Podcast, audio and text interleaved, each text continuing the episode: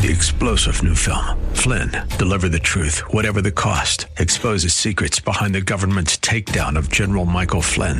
Flynn knew what the intel world had been up to. He ordered the first audit of the use of contractors. This set off alarm bells. He told the truth. He was the most dangerous person for Donald Trump to hire. They had to get rid of Flynn.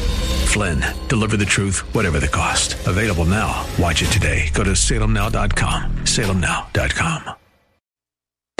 Welcome to the Pat Williams Power Hour on 94.9 FM and AM 950, The Word. This is your hour when Orlando Magic Senior Vice President Pat Williams sits down and speaks with authors who have written books on topics of interest and insight for listeners like you. And now, here's your host, Pat Williams. Folks, welcome again uh, to the Pat Williams Saturday Power Hour. Always so pleased when you join us. This is, of course, it's 94.9 FM and AM 950, The Word in Orlando. And we gather like this uh, every weekend. And thanks to Alan Dempsey, our engineer, we get on the air. And also thanks to Andrew Herdliska, who produces this show every weekend for us. Steve Argue is with us in this first segment. Uh, he's in Pasadena, California, associate professor of youth, family, and culture at Fuller Theological Seminary. His new book is out. It's called Growing With Every Parent's Guide to Helping Teenagers and Young Adults Thrive in Their Faith, Family, and Future. Steve, great to talk to you. How are you?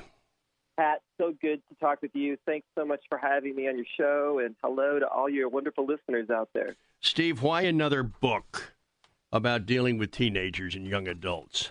Oh, it's a great question. You know, um, there are a lot of books out there, um, but I think parents are really looking for resources. They're looking for ways to really come alongside and help their kids. And I think what's happening, especially as we look at our society today, is that as our kids are growing up into the teenage and into the young adult uh, years, it's just taking longer for them to navigate an increasingly complicated world. And so it's raised new questions for uh, young people, but what it's also doing, we're discovering, is it's raising new questions for parents as well, new um, situations that they're having to navigate, new um, uh, ways that they need to think about their own parenting. And so uh, my colleague Kara Powell and I wanted to uh, engage this 13 to 29 year old range and really begin to say, well, how can we uh, help parents understand what's going on uh, with young people in this age range, and uh, what can we do to help? What can we do to offer um,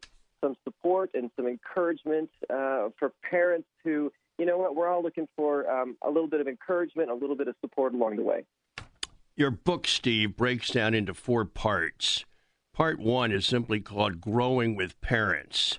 And you talk mm-hmm. about growing up today, how our kids' paths are different from ours, and pursuing the growing with posture, parenting yeah. in real time. Uh, can you fill us in on that first part? Yeah, thanks for asking. So the title is very, very intentional. I think a lot of times when we uh, see some resources out there, um, if you look at the subtext, it almost sounds like, well, what do uh, what are the strategies that strategies that I can use to fix my kid or control my kid or um, you know, get them on this perfect path uh, along the way. And what we realize is that the parenting journey is as much our own journey as it is our kids' journey. And so we wanted to write this piece to say, you know what, uh, parenting is about us growing with our kids. As our kids are changing, we're changing as well. And so uh, we, we really say that growing with is a mutual journey of intentional growth for both ourselves and our children that trust God to transform us all. So it's a it's a mutual journey. We're uh, we're changing, our kids are changing, our relationship with them is changing. It's intentional growth. We have to keep our eye on the ball. The parenting that we did yesterday won't necessarily work today. And so we have to keep realizing that there's a dynamic role there. Uh, it's for both ourselves and our children, as I mentioned. Uh, I'm growing, I'm changing, my, my children are changing. Uh, and we're trusting that God's transforming us all, that we really believe that God is making us and growing us into the people uh, that God wants us to be. So that's really our hope as we think about this idea of growing with and what we're trying to accomplish. Let's move to part two thriving in family, getting warmer, everyday steps that build withing. walls of support, withing that repairs and reorients your relationship. Uh, I'm eager to hear all about this. Yeah, yeah, thanks for asking. So, in the subtitle of the book, we really want to encourage and help teenagers and young adult, adults thrive in their faith and their family and future. So, this idea of thriving in family is really uh, us connecting uh, this verb that you mentioned, this idea of withing. Uh, how do we continue to grow uh, with our kids and um, and think about that dynamic as they gain more autonomy, as they're making decisions as they're growing up.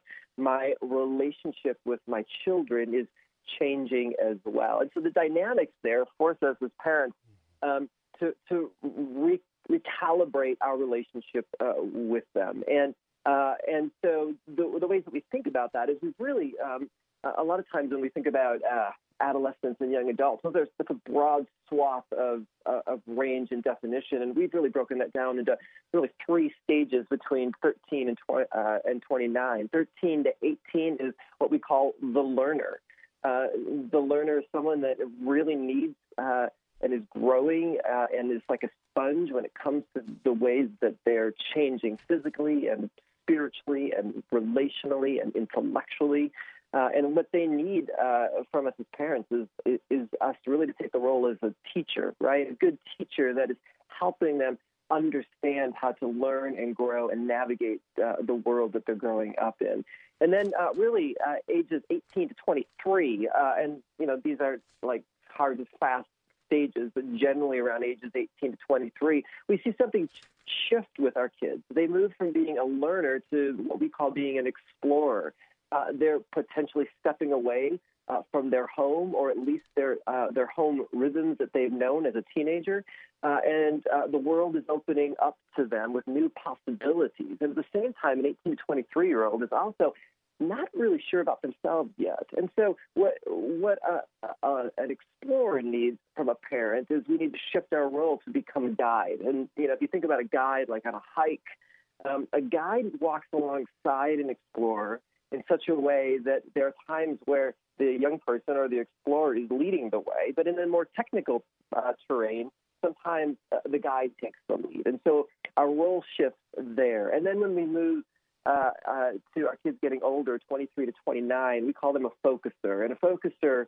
is really a young person who's made some choices in life, both good and bad, that has led them uh, in a direction where it's opened up new opportunities for them, and at the same time, um, they're grieving losses for some of the choices that they've made as well. And so focusers are excited and also grieving as they think about uh, where they're at in life. And so focusers uh, need from their parents to um, really be resources. Uh, a, parent can't jump in and, and fix the situation, but they're there for them, uh, supporting them, uh, and uh, available to them as the focuser comes to them. So this this shifting of the the parenting role along the way is part of this withing um, uh, dynamic that we think is important. And I think what happens a lot of times with parents is that we get our signals crossed. We um, uh, we act like teachers with our older kids, or we act like guides for our, our younger kids, and that's when the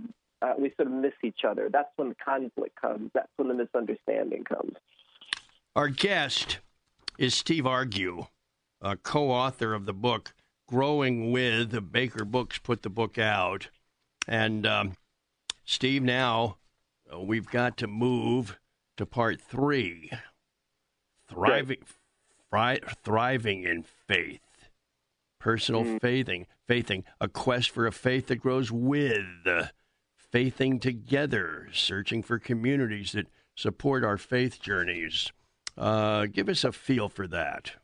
Yeah. So, you know, not only I think are parents worried about whether or not they're going to grow apart from their kids, but I think a, a, a lot of us parents who, uh, of which uh, religion and faith uh, is really important to us, we're worried about them growing uh, away from, uh, moving away from God. And uh, and so we, we see a lot with young people, um, a, a, lot of narratives out there of uh, young people uh, leaving the church or not caring about God or um, these type of things. And this pr- produces a lot of anxiety with the parents that we, we talk with. They, they want their kids to have um, a, sense of faith and um, to know that God uh, loves them. And so, you know, we, we use this uh, verb, and we didn't make it up, but some other researchers have, is this idea of faithing. And faithing is really owning and, and embodying our journeys with God as we encounter new experiences and, and information. And what we've discovered with some of our research is really interesting. It's um, is that the 70% of, of, teenagers actually experience a sense of doubt uh, when it comes to their faith. But that's not really the problem uh, with faith. What we also found is that half of those who experience doubt never tell anybody. My guest is Steve Argue, and when we come back, uh, we'll pick up with Steve on that point that he was talking about. But we need to take a break here on the Pat Williams Saturday Power Hour. This is 94.9 FM and AM 950 The Word in Orlando. More of the Pat Williams Power Hour in just a moment on 94.9 FM and AM 950. The Word.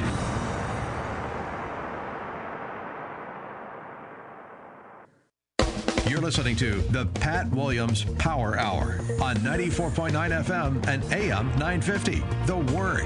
Now, once again, here's Pat. Steve Argue is our guest. He's in Pasadena, California, talking about his book, Growing With. Steve, I want you to pick up exactly where you were uh, just before the break.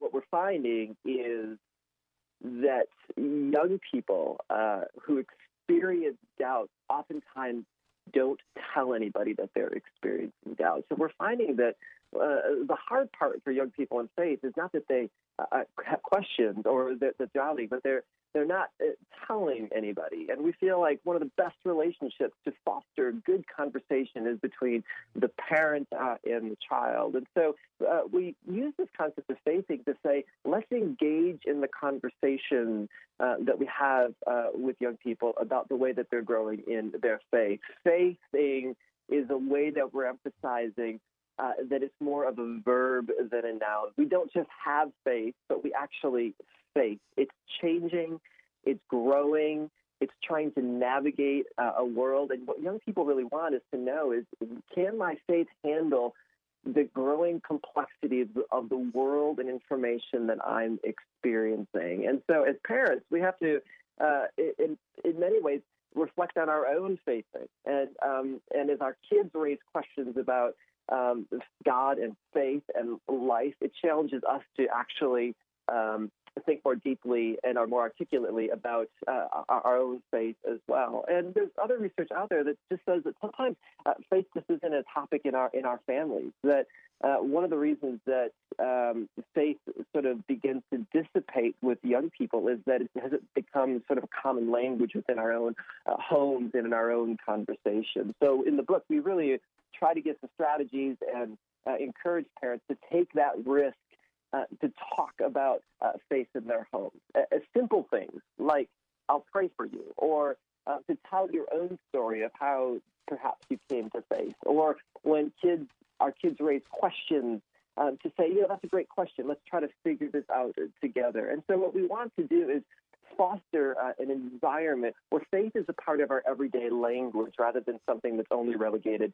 uh, to Sundays. And then I think what can happen is it opens up new possibilities to navigate faith as young people continue uh, to, to grow in their lives.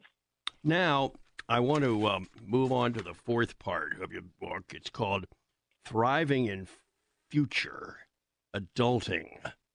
Relational adulting, friends, love, and the search for connection vocational adulting, shaping our world through service and career.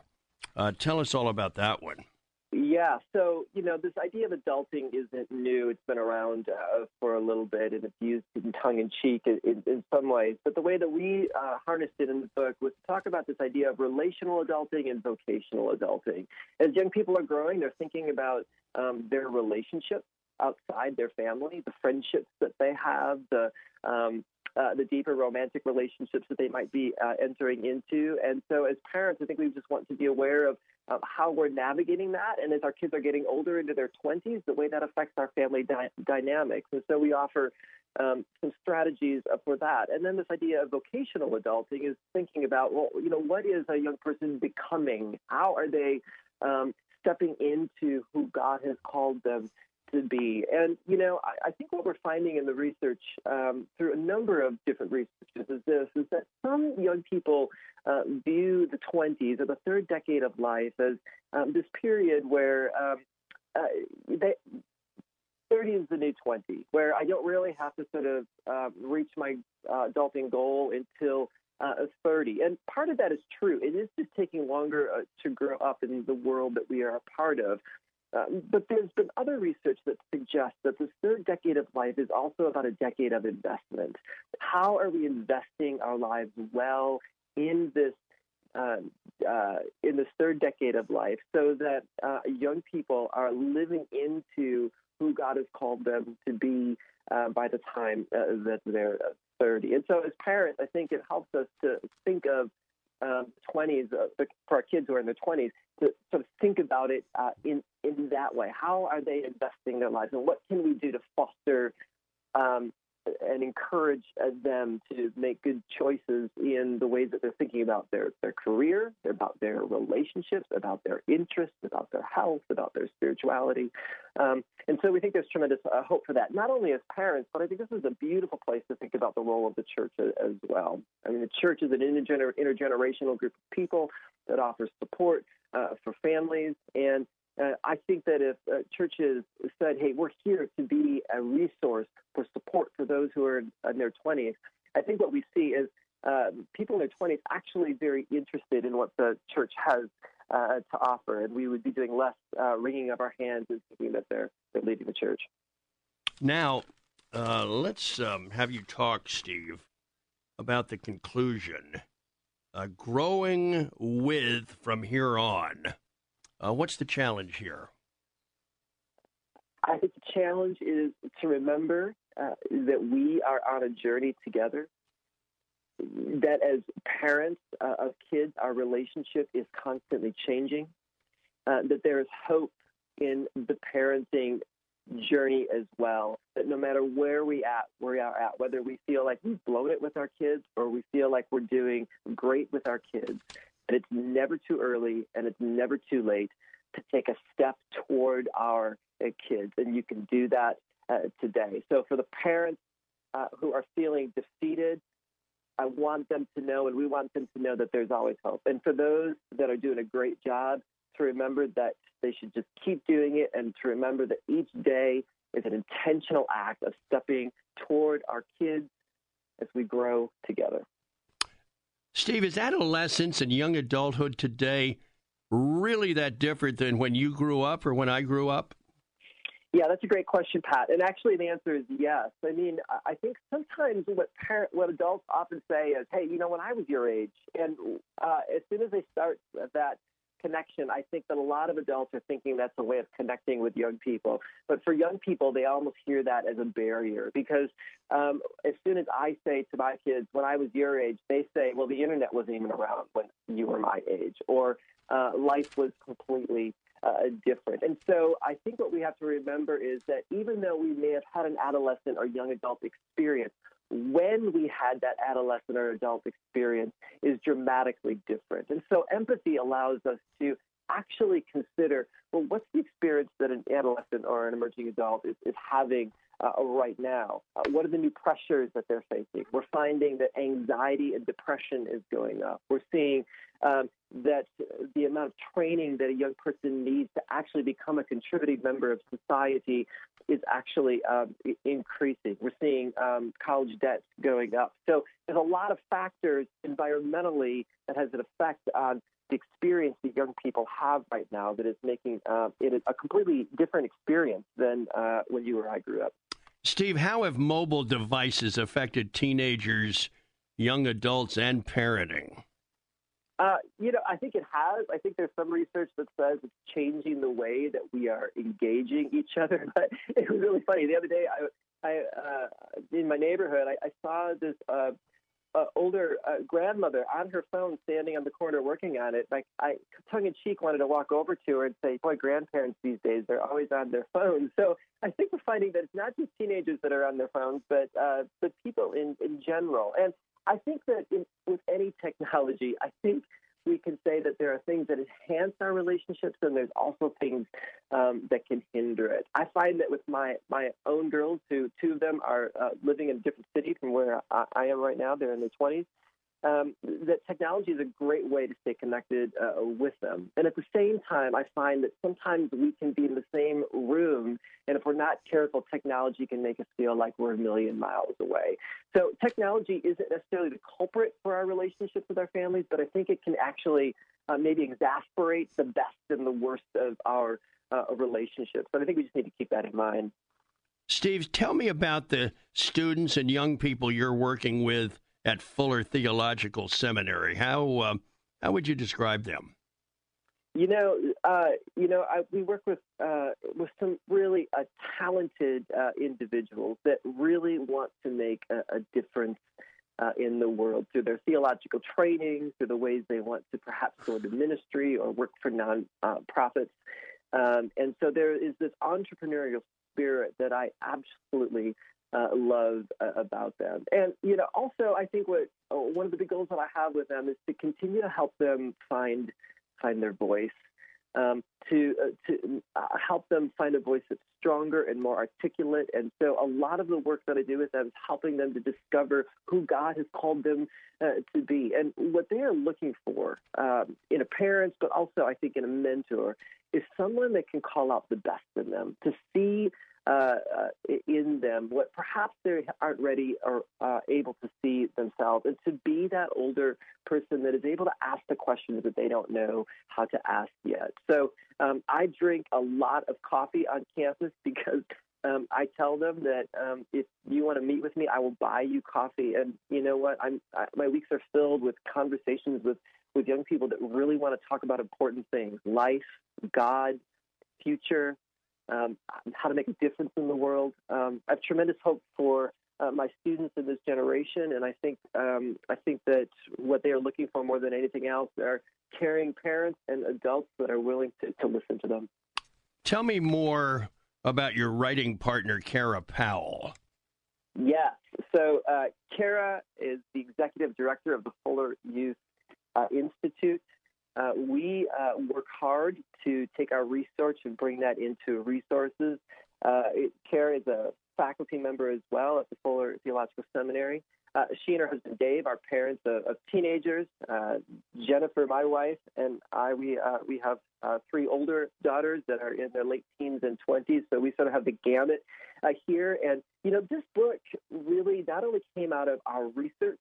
We both Kara and I have uh, been uh, youth pastors as well, so it's come out of ministry, uh, but it's also come out of our conversations just as parents as well. Um, uh, we wanted to write this book uh, as as compassionate researchers, uh, parents like probably a lot of your listeners um, that are trying every day to do their best to be good parents and to support their kids and to live faithfully to uh, what they've been called to. And so, um, but, uh, Kara and I talk a lot about uh, how this book really came out of conversations that we've had as we've tried to navigate parenting and uh, try to be uh, the best uh, parents that we can be for our kids as well. Tell me this, Steve. Do you think young people are as entitled as we label them?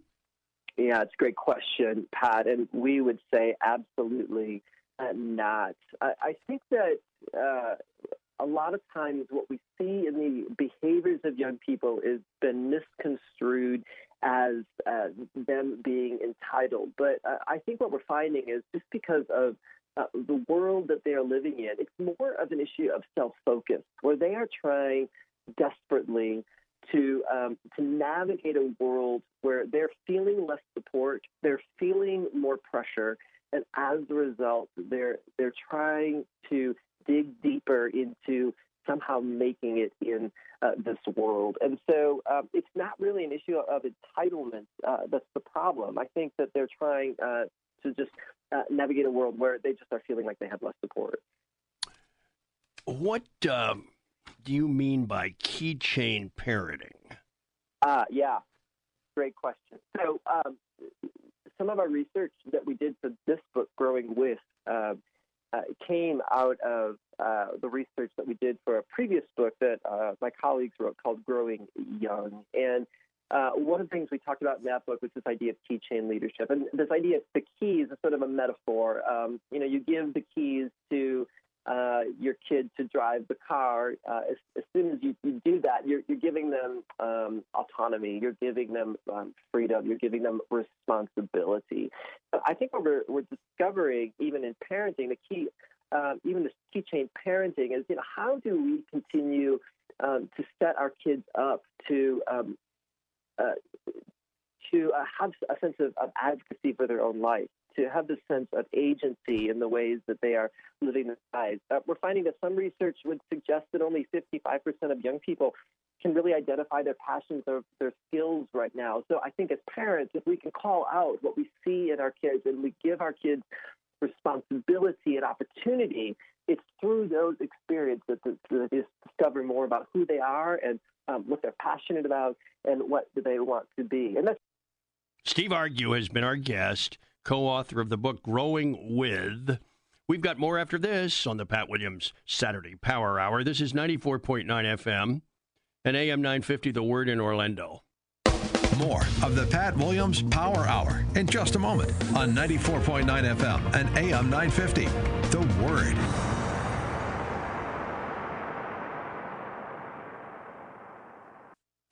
You're listening to the Pat Williams Power Hour on 94 Williams Power Hour on 94.9 FM and AM 950. The Word.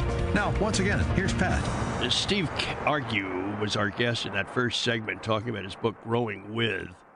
Uh, Kara-Kae James is in Wichita Falls, Texas. Uh, she's up next. She's founder and executive director of Thrive Moms. Her book is out. It is called Mom Up. David C. Cook is the publisher. Kara-Kae, welcome. How are you? I'm great. Thanks for having me. Well, uh, I think the obvious first question is what does Mom Up mean? well, it kind of started as a joke. Because um, we, when I was started writing this book, I wanted to encourage moms and kind of call them out of just survival mode. And I thought, well, what are what are men told when they are not doing what they're called to do? Well, they're told to man up. And so I said, well, what if I told moms to mom up? And and then it just kind of stuck. And and so it's it's really meant as an encouragement because moms are called to such an important role and the job they're doing is so very important. And I wanted to remind moms of that that you know, the job and the work that they do every day is one of the most important things that they will ever do in their lives. And it's not just about the everyday mundane of the tasks and the, you know, driving kids here and there, that um, there's so much more to it. And that if we can realize that and really step into that calling and, and understand that, that we will enjoy motherhood so much more and really understand the, the importance of the calling so much more. Your book breaks down into five parts. Uh, let's get started. Part one is a thriving mom is made for more. Motherhood shattered from survival mode to abundance, ripping off labels. Uh, tell us about this first part. Okay, so the first part is basically kind of what I just explained of really trying to um, help women understand how to step out of what, what I call survival mode and what so many, you know, women understand that term of just getting by each and every day. And when I was a, a young new mom, I was told you're just supposed to get by and then someday your kids will be grown and you can get back to your life. I kept being told that and I thought there's got to be more to motherhood than this. There's got to be more to life than just getting by. And as I read my Bible and as I studied, I, you know, there was nothing in God's word that told me that I was just supposed to wait and get by and that Jesus said, I've come to give you life and give it to you in abundance. And I assumed that meant for me too as a mom. And so that's what I want to encourage moms to know and to understand that even though motherhood is hard, I I tell a story about how motherhood was kind of shattered for me because I I thought being a mom was going to be this glamorous, wonderful thing. and it was nothing like I expected it to be. It was extremely hard. I had three kids in under three years, and it was very, very difficult. I walked through postpartum anxiety, depression, lots of things that many women face. And so I, my ideals of what it meant to be a mom were shattered for me. And, and so I had, the only thing I could do was look to God and say, okay, you tell me what this means for me. What does being a mom mean when I can only look to you and all I have is you? And, and that's where I began to understand what it looks like to walk in abundance as a mom, no matter how hard it was, no matter how difficult it was.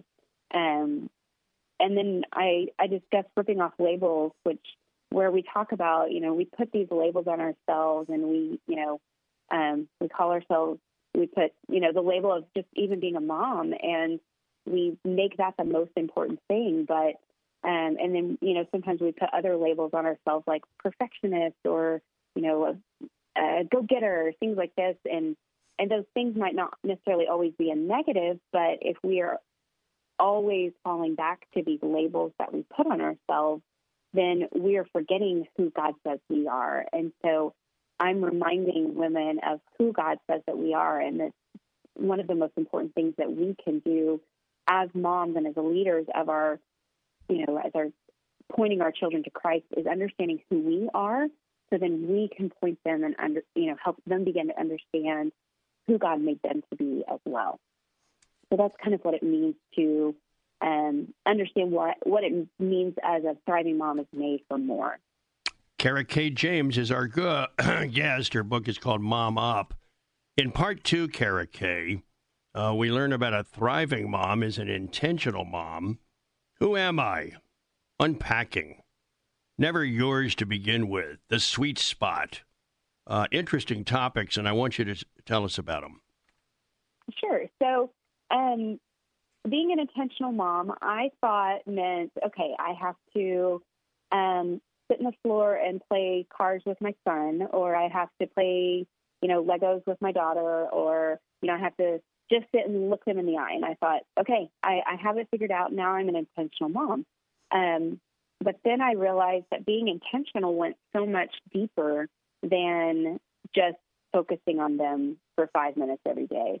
Um, and it here's where I really unpack, like I said, about really understanding who you are in Christ, um, because you can be an intentional parent when you really understand who God says you are, because then you can confidently walk in that and you can be intentional in every area. Um, but a lot of times that means letting go of some of the things that we carry with us. Um, in chapter five, when we talk about unpack. It's called unpacking. We talk about unpacking baggage that we might bring into motherhood. Maybe it's from, you know, maybe some women didn't have a good relationship with their mom, and so they bring this baggage with them and say, "Well, I'm gonna, I'm gonna fix that, and I'm gonna be the absolute best mom I can be." And they overdo it so much, and they're again struggling to build a relationship with their child because they are still focused on this baggage that they've brought with them. Um, and so it's important for us in being in being intentional of really working on ourselves and working on our hearts first so that we can um, then turn and be intentional with our kids. Um, and in chapter six, we um, talk. It's called "Never Yours to Begin With," and I three years ago, we my family we adopted a little boy, and um, this was such an eye-opening experience for me. To I had always kind of held my other kids. That my I had three kids first um, biologically, and I kind of held them really tight-fisted. You know, they're mine. I they you know I grew them in my body, and I thought I had so much control over them, but I, after adopting my son, really opened my eyes to the fact that none of these kids were ever really mine to begin with. And it helps me understand that our children are just a gift from Him. And the best that we can do is to understand that because when we can always give them back to Him each and every day and say, Lord, these children are yours. I'm going to do the best that I can do, but I'm not going to try to make them something that, you know, I want them to be. I want them to be who God wants them to be. And so that was really, you know, life changing for me to understand that I I don't have the control over my kids like I would like to sometimes, and like so many parents would like to. Um, and if we can understand it and see them just as a gift that the that the Lord has given us, just on loan from Him, while we get this wonderful opportunity to grow them up in Him. Um, and then we talk about the sweet spot, and that's just really understanding how each one of our kids are so incredibly different and finding that sweet spot as a parent to connect with them intentionally in the way that works for them um, instead of just trying to be like a parent in this box of okay i'm going to be this kind of mom um, it's really beginning to understand that i can be this person for this child and i can um, love this child in this specific way because each one of our kids needs something different and and so I can't stand here and tell mom, this is how you love your kids. This is how you're intentional with your kids. We have to really learn and understand them as they grow in each and every season of their lives so we can connect with them more intentionally. Kara-Kae. James is with us. Her book, Mom Up. Uh, Kara at part three. A thriving mom lives in genuine community. We need each other. It's a trap. First comes love, then comes marriage. It's all yours. All right. So, a thriving mom lives in genuine community. I realized early on as a mom, when I was trying to do it all on my own, I realized I can't. I can't do this on my own. And God has put some really incredible people around me to help me be the best mom that I can be for my kids. And and so I really just want to encourage moms to look around them and understand that we need the people around us. And, you know, some women really struggle in community, which I have always done that as well because I, I'm kind of a perfectionist. I want to do things on my own. And so a lot of times I say, oh, well, I don't need, I don't need help with that because I can do it all by myself. And, and so really just understanding that we do need each other and it's okay to ask for help. It's okay to come alongside each other because we can be so much better and we we don't fall apart quite as much when we are able to lean on each other. And and then we talk about in chapter nine we talk about it's a trap how um, there's so much comparison out there between between women especially and how we need to break down some of those walls of comparison and um, we have to stop looking at each other and um, trying to be like each other or trying to fight against each other, but we can really begin to grow and inspire one another. Um, and then finally, in chapter 10, excuse me, um, we talk about um, marriage and how, um, while I understand that there are many, many amazing single moms out there raising great kids, um, I wanted to kind of speak, you know, just take a little bit of the book to speak to women who are married and how their spouse can be such a valuable partner to them um, and how we can be such better parents when we can work together with our spouse. And when we're not you know trying to defy each other or um, or when we really can get on the same page and we can work together as a team and and understand that putting our marriage first before our parenting is so important because that's just so valuable as we you know understand that our kids will only be in our home for about 18 years if we're lucky. Hopefully they'll move move on someday. But um, it's so important for us to know and understand the, the value of our marriage that's in front of us. Kara-Kae. James is with us now, Kara-Kae. In part four, a thriving mom rests in the Lord. Step away from the Starbucks, guilt free zone.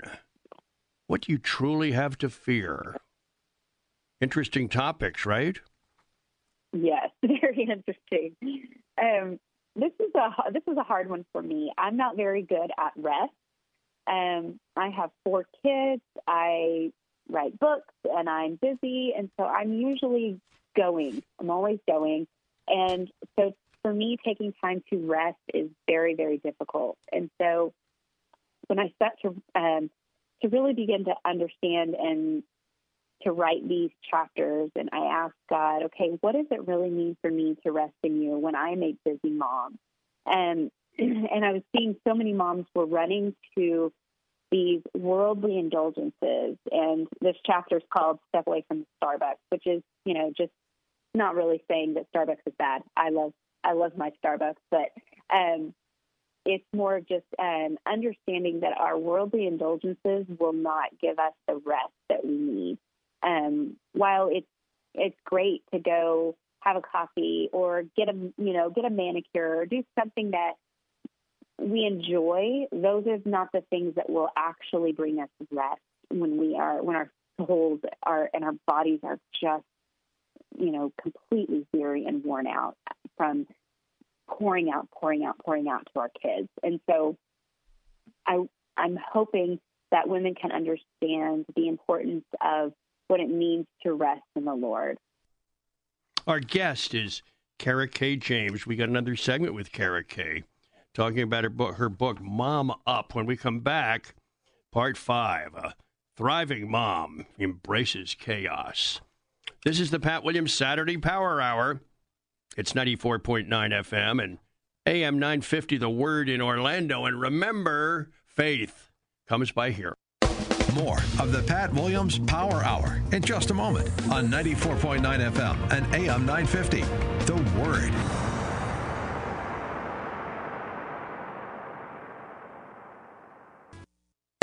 You're listening to the Pat Williams Power Hour on 94.9 FM and AM 950. The Word. Now, once again, here's Pat. Kara-Kae. James has authored the book Mom Up. She's with us from her home in Texas. And uh, as advertised, Kara-Kae., we've arrived at part five. A thriving mom embraces chaos, finding joy in the chaos, rock bottom. I can mom today. Uh, tell us all about it. Okay, so embracing chaos. Every mom knows what it's like to live in chaos, whether you have one kid or seven kids. It, motherhood just comes with chaos.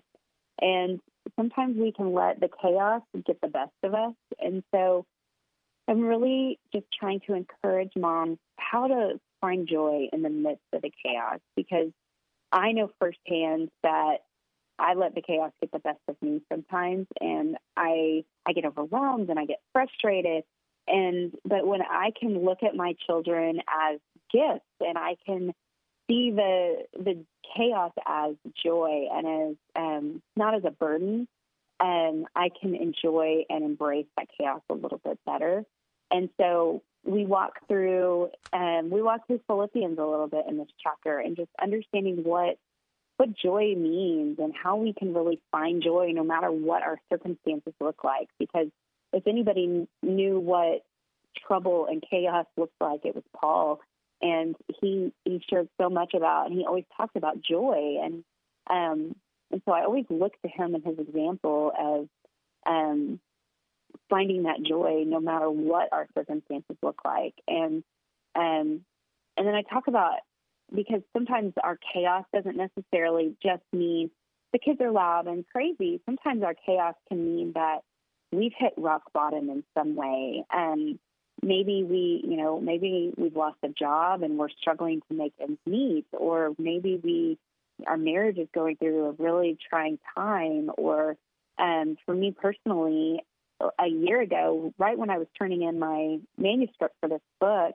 um, we found out that my son, who was he was two at the time, and he needed a, a very intense surgery um, on his skull, and so it was a very scary thing, and um, we weren't sure what it all meant and what what would happen, and um, but the Lord showed me that I could find joy in those you know, rock bottom circumstances, the chaos, if you will, to really seek him and I can you can find peace and you can find joy no matter what those circumstances look like because when when we're we're seeking him each and every day and we're we're walking in this abundant life with him which is the goal here for us um, then we're able to find joy when everything falls apart around us. And I remember when the doctor told us that you know our son needed the surgery and and there was all all these things that were going on with him.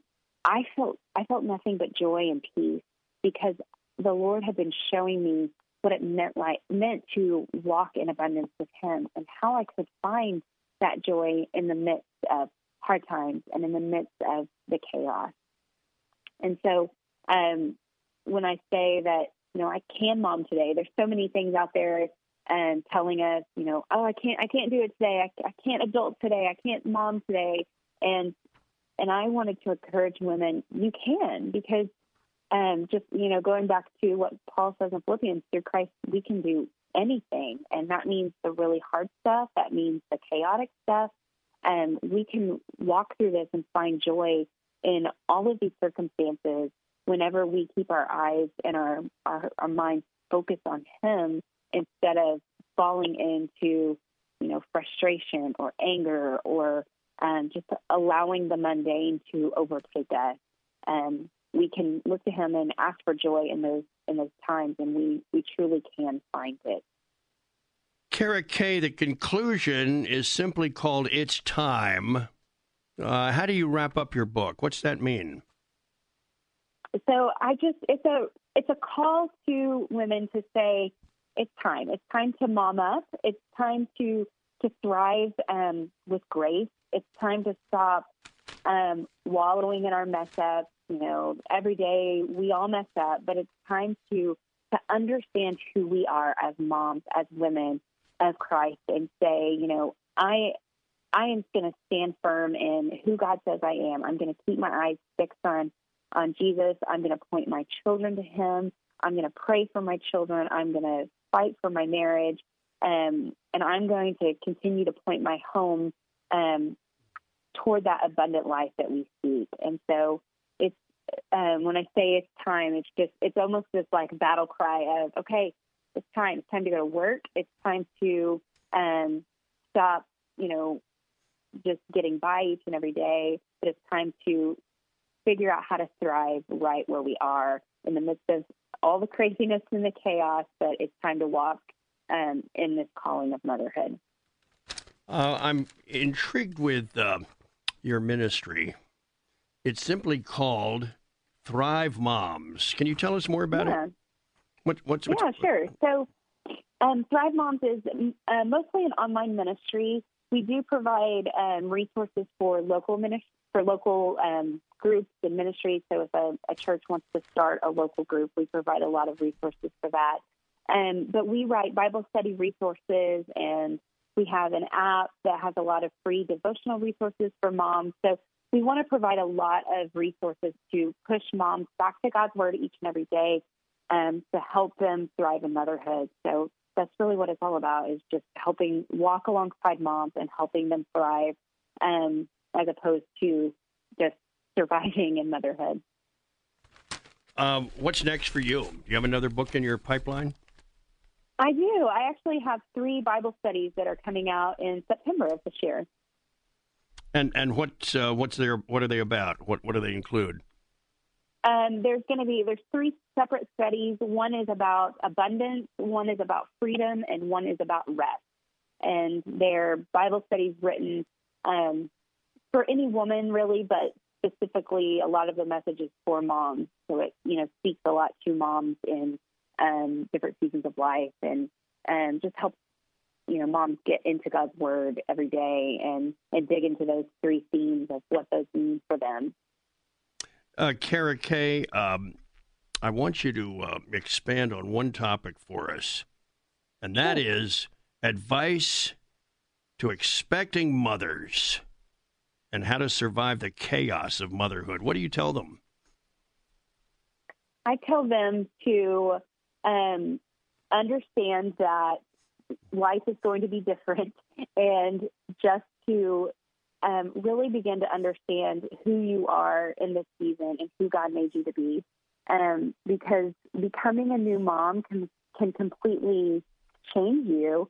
And sometimes it's hard for new moms to understand who they are now because you feel like your whole world has changed and everything is different and and you struggle to find your identity. And so I always encourage new moms to really understand that their identity comes from Christ and and begin to dig into that identity. That was life changing for me when I was a new mom. Um, and that's some of the best advice I was ever given. And it's what I always turn and give to new moms is just to really um, don't lose who their, where their identity comes from. What do you think is the most common mistake new moms make? Have you, have you figured that out? I think a lot of times it's that we try to do it all ourselves. Um, mm-hmm. We, you know, moms try. We think, okay, well, I, I'm the mom, so I'm supposed to know how to do all of this. We think it's supposed to be like an instinctive thing to know how to do everything, and most most moms are afraid to ask for help, and um, and so I think that that's something that we all not not every mom, but I think a lot of new moms miss um, that it's okay to ask for help and that it's okay to um, know and understand that everyone else, you know, all the other moms were new at this at some point too, you know, figuring this out by themselves at one point. So I think it's just really understanding that it's okay to ask for help and to do what you can to um, bring those people alongside you to do Kara-Kae, many thanks. So glad you could join us. Happy to talk to thanks you. Thanks for having me. The name of the book is Mom Up. We've got a wrap up right after this on the Pat Williams Saturday Power Hour. It's 94.9 FM and AM 950 The Word in Orlando. More of the Pat Williams Power Hour in just a moment on 94.9 FM and AM 950 The Word.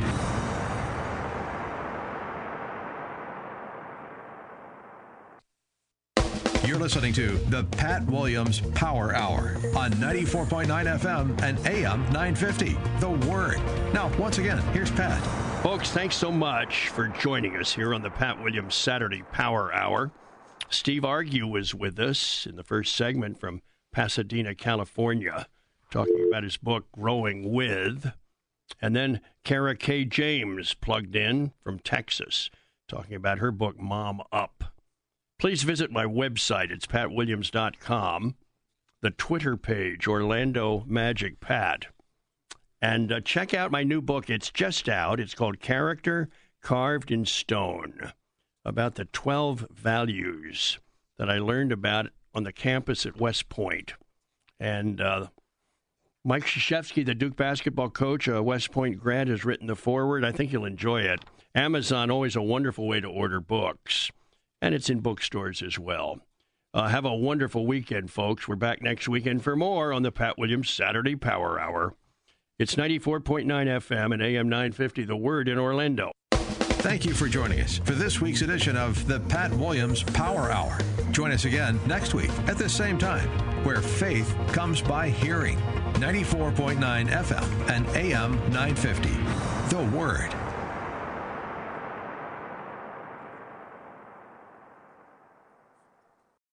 Three star general Michael J. Flynn, head of the Pentagon Intelligence Agency, knew all the government's dirty secrets. He was one of the most respected generals in the military. Flynn knew what the intel world had been up to, he understood its funding. He ordered the first audit of the use of contractors. This set off alarm bells. The explosive new documentary, Flynn, Deliver the Truth, Whatever the Cost, and covers the facts behind this scandal. Flynn told the truth. He was the most dangerous person for Donald Trump to hire. I find out the worst enemy that I'm going to face in my life is right here in America. They took my assessment and they wanted me to change it. And I was like, I'm not changing it. They had to get rid of Flynn with in depth interviews, archival footage, and never before seen personal records of the man behind the headlines. I just felt like I was drowning. Flynn, deliver the truth, whatever the cost. Available now. Watch it today. Go to salemnow.com. Salemnow.com.